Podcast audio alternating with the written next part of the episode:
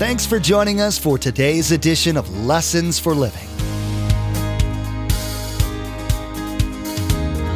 His word so fresh in our hearts abound.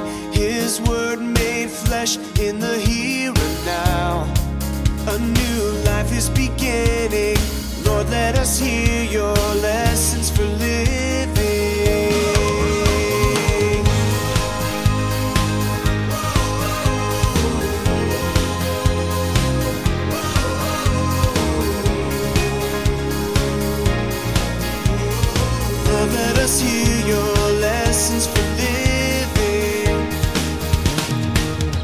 Could John the Baptist not have fulfilled God's plan for his life?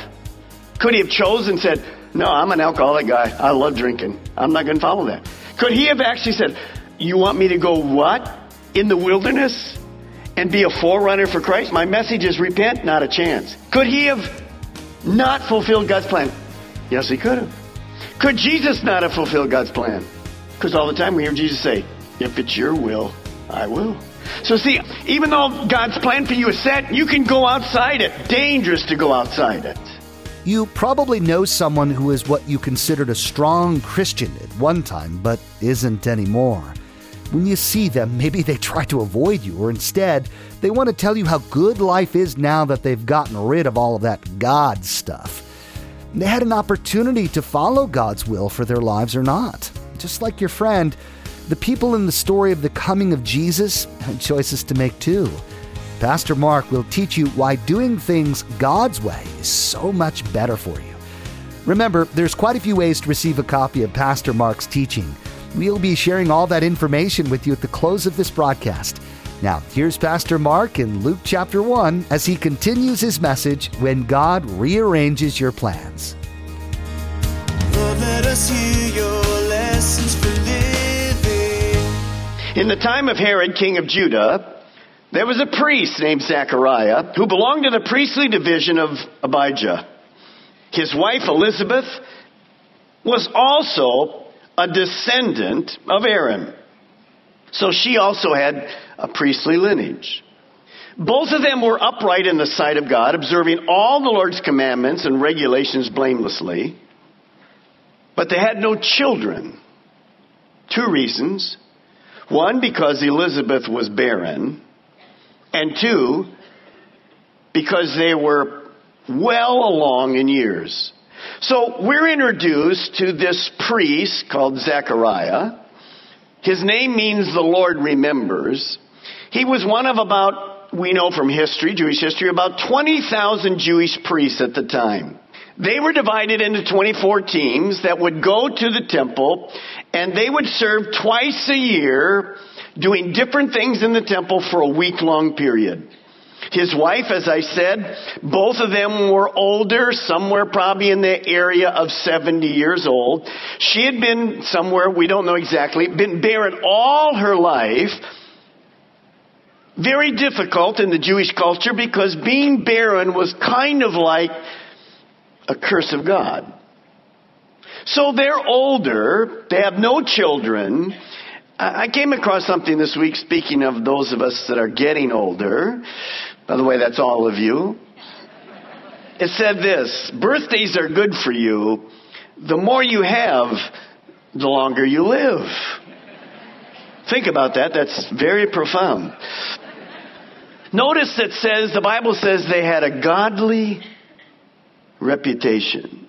Now, blameless doesn't mean they were sinless. It means they were faithful to God. And when they did sin, they immediately asked God to forgive them.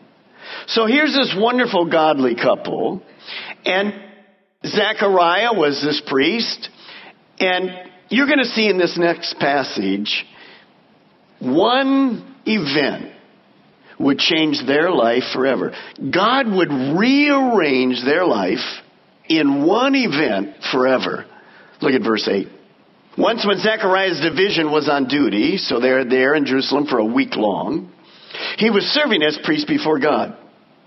And he was chosen by lot, or by a random throwing of the lot, according to the custom of the priesthood, to go into the temple of the Lord and to burn incense.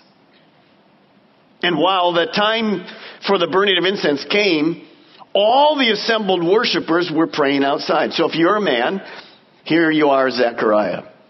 You've been waiting all your life for this. We know from history that a priest, if he ever got to go in and burn incense, it was once in his lifetime. Many priests probably never even got a chance because there were so many priests.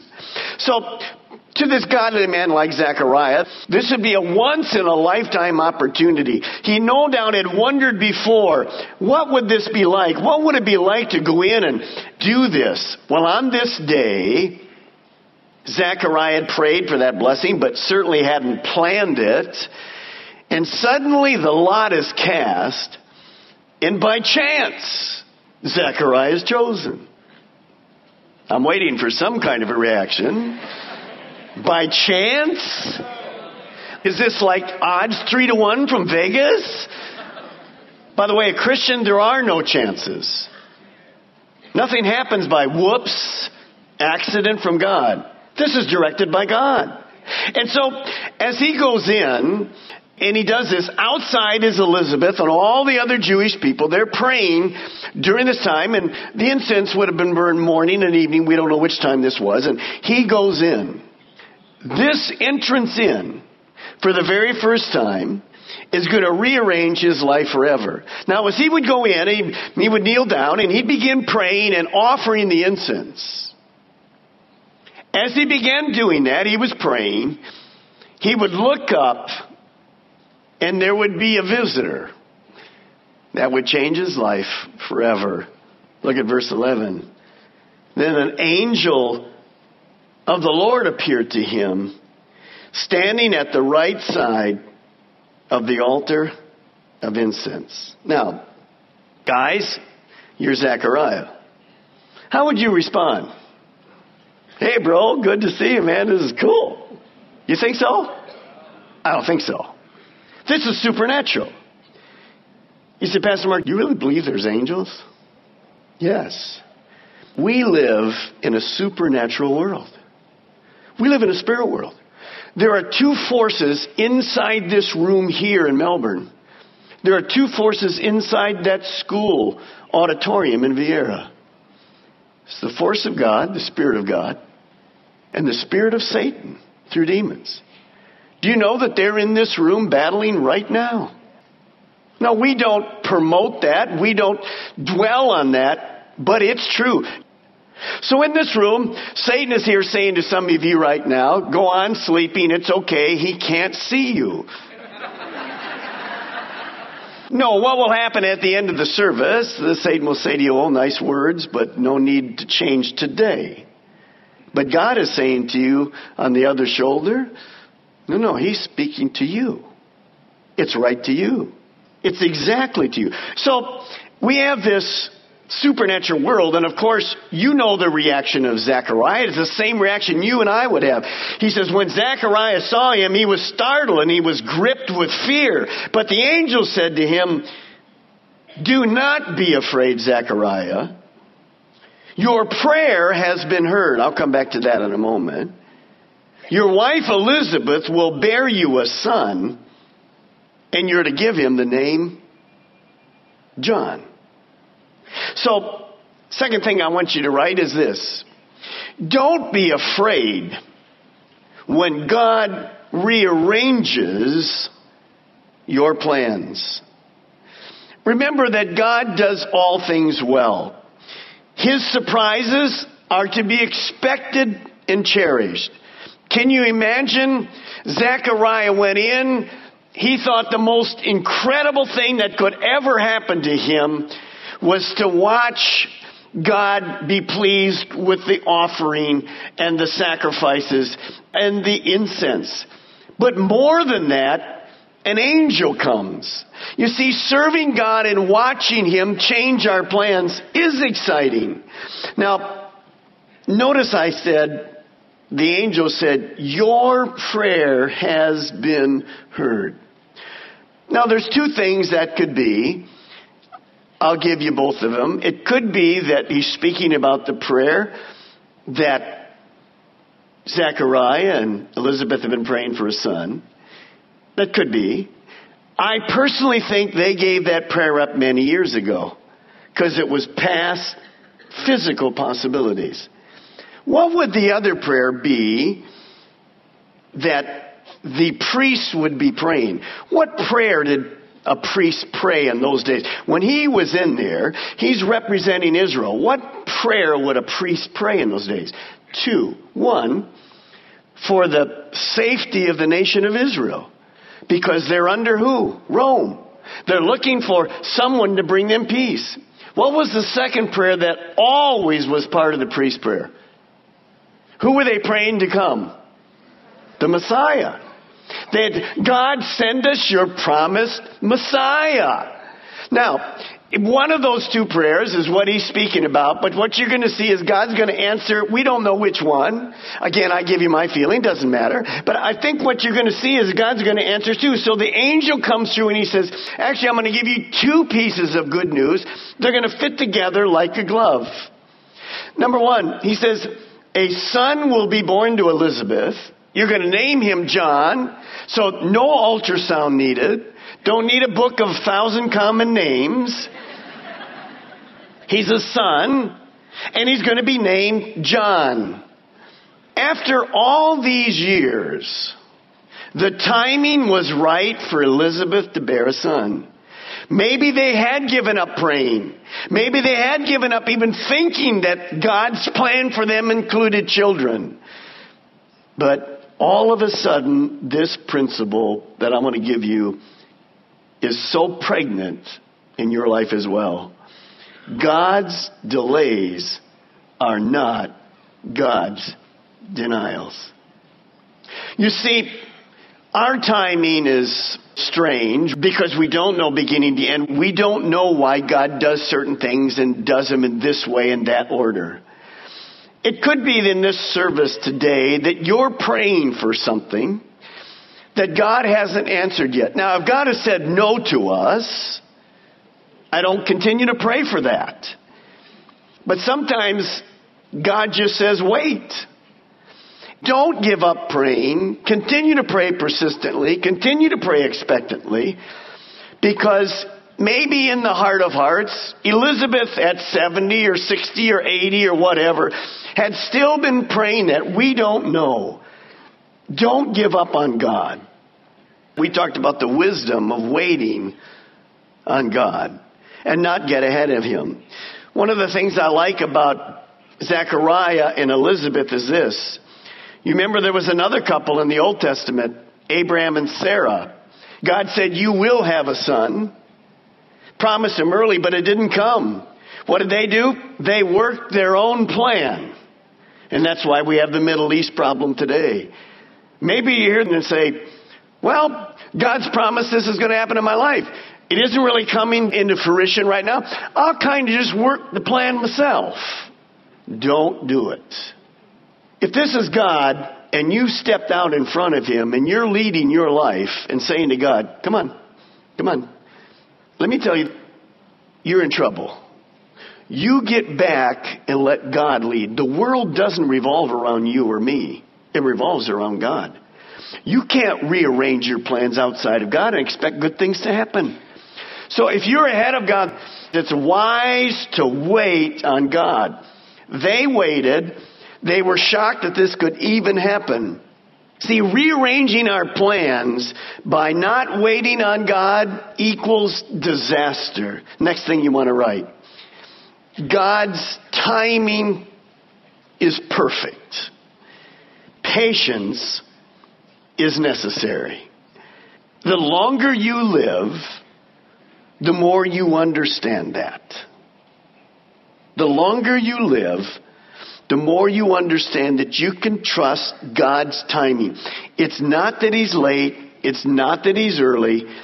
That's our problem. His timing is always perfect. By the way, it's been about 400 years since Malachi, and God hasn't spoken to Israel. But the timing is coming. Look at verse 14.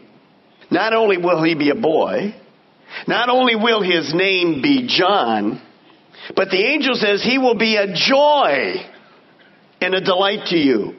Now I want you to think about this for a moment. You're Elizabeth, and let's say you're 75. What do you think her reaction is going to be when hubby comes out and tells her? Say what? 75? What about him? I mean, by the time the kid's through graduate school, he'll be 100. Can you imagine changing diapers at 80? That's why we're grandparents, because we let the kids do that kind of stuff and we can just send them home, right? But look at the detail from our God. He says his name is going to be John. He's going to be born exactly at the time that he needs to be born. And you're going to see in a moment because he's going to be a forerunner of Christ. See, God's timing was perfect. It was all in order. There would have to be a forerunner of the runner. And if the forerunner comes, then the runner comes, then Israel will have their promised Messiah. You and I will have salvation. And the problems of the world can be solved by Jesus Christ. There's a sequence. It's ordered by God. It flows perfectly. We didn't know it. They didn't know it. But God knew it before the beginning of time. Notice, he will be great in the sight of the Lord. He is never to take wine or other fermented drink, and he will be filled with the Holy Spirit, even from birth. Many of the people of Israel will he bring back to the Lord their God, and he will go on before the Lord in the spirit and the power of Elijah to turn the hearts of the fathers to their children and the disobedient to the wisdom of the righteous to make ready a people prepared for the Lord. So not only are Elizabeth and Zechariah going to have a son, but this son would be the forerunner of the Messiah. Not only bringing joy to his parents, but to the whole world. Well, we know this from scripture. Hundreds of years before, God promised us in Isaiah 40 verse 3 and 4. Look at this. Listen, it's the voice of someone shouting, clear the way through the wilderness for the Lord. Make a straight highway through the wasteland for our God. Fill in the valleys and level the mountains and hills. Straighten the curves and smooth out the rough places. You see, God had a plan all mapped out for John the Baptist. Notice what else. Malachi says this. Look, I'm sending you the prophet Elijah before the great and dreadful day of the Lord arrives. His preaching will turn the hearts of the fathers to their children and the hearts of the children to their fathers. What does this mean? You see, John the Baptist would come in the spirit of Elijah. Elijah in the Old Testament confronted sin in the nation of Israel. What did John the Baptist do? When he came, he said to the people of the nation of Israel, repent. Repent. And so, the next thing I want you to write down, and I think this is so important in our lives God has specific plans for each of our lives. One of the things that we get confused with is we start comparing ourselves against other people. We get this comparing because that's the kind of people we are today with the internet, whatever. Some of you, I've seen you at Sam's or Best Buy, whatever. You're looking at that 50 inch TV or whatever, HD or should I get an LCD or whatever, and you're comparing all that stuff and you're going, man, you've got sheets this long trying to figure out what to do. Well, we transfer that to people. So we begin looking at other people and going, you know what? I'm not really as talented as they are.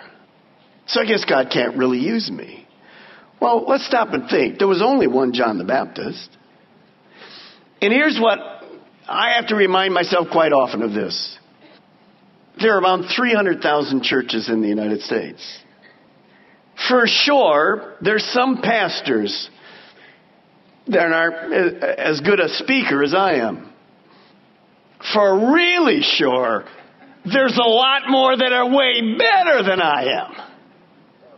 So what am I going to do with that? I guess I can't do anything for you, Lord. I have to remind myself that. Because sometimes I hear guys and I go, oh, not in my wildest imagination could I be that way to be so useful. Then I hear the guys, other hear guys and go, praise God. I won't tell you who they are, whatever. because they're saying the same thing about me. Praise God, I'm not like that guy. So, what about your life? No, God made you unique, special, gifted. As I watched those elephants, I kind of thought of that. One of the guys, actually, those elephants also bowled. They did. They had big thing. They bowled right there, and boom, they take that ball and roll it right down there. I thought it was interesting because they had by side by side. The one elephant over here is having a bad day. So this guy bowled and actually bowled in his lane and knocked some up and down for him. I went, yeah, that's the body of Christ. The guy doesn't even know it. You see, you're unique. We need all of you. When I, when I step out of this pulpit and another guy steps in, it's not a ba- it's not a matter of better, it's different. And God uses all of us. None of us are perfect. So God had a specific plan for John the Baptist. He has a specific plan for your life. He has a specific plan here. I don't know what God's going to do, but it's specific and it's unique. Always it circles around God. You're uniquely gifted by God. Don't compare yourself with other people. Stop it. Allow God to use you as you are. As Bruce comes on as an elder, he's different than the other elders. That's good. We need that. It's not a matter of better, medium, poor. That's crazy. Be who you are because God made you. You're special. Now, notice what happens. Can you imagine when, when Zechariah's praying, the angel says, Your prayer's been answered. He's thinking, The Messiah is coming. That's incredible. But God says, Well, not only the Messiah, but you're going to have a son. That reminded me of the verse Ephesians 3:20. God is able to do exceeding abundant more than we could ever ask or think. That's the way God is. You say, I'm afraid for God to change my plans. What is wrong with you? I mean, good things are going to happen. And so we have this incredible plan. Now, notice what he said about John the Baptist. Look back at verse 15. This is special. He says, This is kind of the curfew already for John the Baptist. It's already set. He says, He is never to take wine or other fermented drink, and he will be filled with the Holy Spirit even from birth. Let me ask you two questions. Could John the Baptist not have fulfilled God's plan for his life? Could he have chosen and said, No, I'm an alcoholic guy. I love drinking. I'm not going to follow that. Could he have actually said, You want me to go what? In the wilderness? And be a forerunner for Christ? My message is repent? Not a chance. Could he have not fulfilled God's plan? Yes, he could have. Could Jesus not have fulfilled God's plan? Because all the time we hear Jesus say, If it's your will, I will. So see, even though God's plan for you is set, you can go outside it. Dangerous to go outside it. But notice what he says. He says, John the Baptist is going to have a Nazarite vow. He won't touch wine. His joy will not come from the bottle. That's a message that could preach.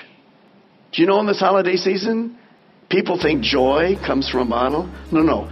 Joy comes from the Lord.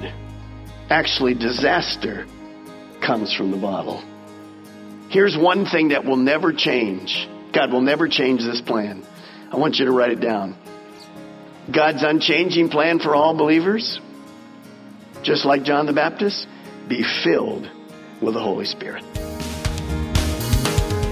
Today, Pastor Mark got into the story of Zechariah and Elizabeth. You heard how Zechariah's reaction to the news he was given while understandable, still showed his lack of faith in God. Pastor Mark made the point that as you mature in your walk with Jesus, your experiences seeing God work in your life should be causing your faith to increase. We know social media is a big part of everyone's lives, and it's a great way to stay connected with each other. We'd like to add a little bit of joy and Jesus to your Facebook and Twitter pages, so come like and follow us. You'll be able to keep up to date with all the latest information about Pastor Mark, the ministry of Lessons for Living, and the church behind it, Calvary Chapel, Melbourne. Visit lessonsforlivingradio.com and follow the links to connect. That's lessonsforlivingradio.com. Next time, Pastor Mark will continue his teaching when God rearranges your plans. He'll be talking about the importance of there being an orderly progression to having God's plans work out. And how God puts things in place so His will can be done. He'll be reminding you, though, that it's still up to you to be obedient to God's will for His work to be done. We wish we had more time today, but we will have to pick up where we left off next time as Pastor Mark continues teaching through this special Christmas series. That's next time on Lessons for Living. Our eyes have seen and our ears have heard His word made flesh in a.